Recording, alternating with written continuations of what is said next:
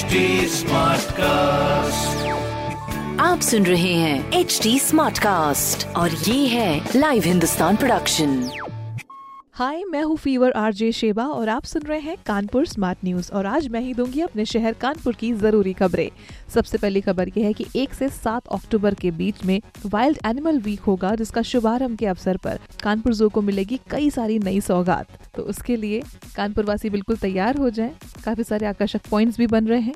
इसके अलावा अगली खबर यह है कि रेलवे ने कानपुर से झांसी के बीच में M E M U special train चलाने का फैसला किया है। ये ट्रेन सुबह सात बज के पाँच मिनट से कानपुर से चलेगी, जो कि करीब दो बज के पैंतीस मिनट तक पैसेंजर्स को झांसी पहुंचाएगी। तो अगर टाइम ज़्यादा लग रहा है तो फिर और भी काफ़ी ट्रेन हैं जिसको आप बुक कर सकते हैं। मगर इसके अलावा अगली खबर ये है कि महात्मा गांधी जी की जयंती पर नगर निगम द्वारा जारी 170 घंटे की अखंड सफ़ाई अभियान का समापन कल, यानी शनिवार को सुबह 10 बजे किया जाएगा। इस बीच कृष्णा नगर चकेरी दिल्ली सुजानपुर, घंटाघर और हालसी रोड जैसे शहर के कई इलाकों में दिन रात सफ़ाई की जाएगी।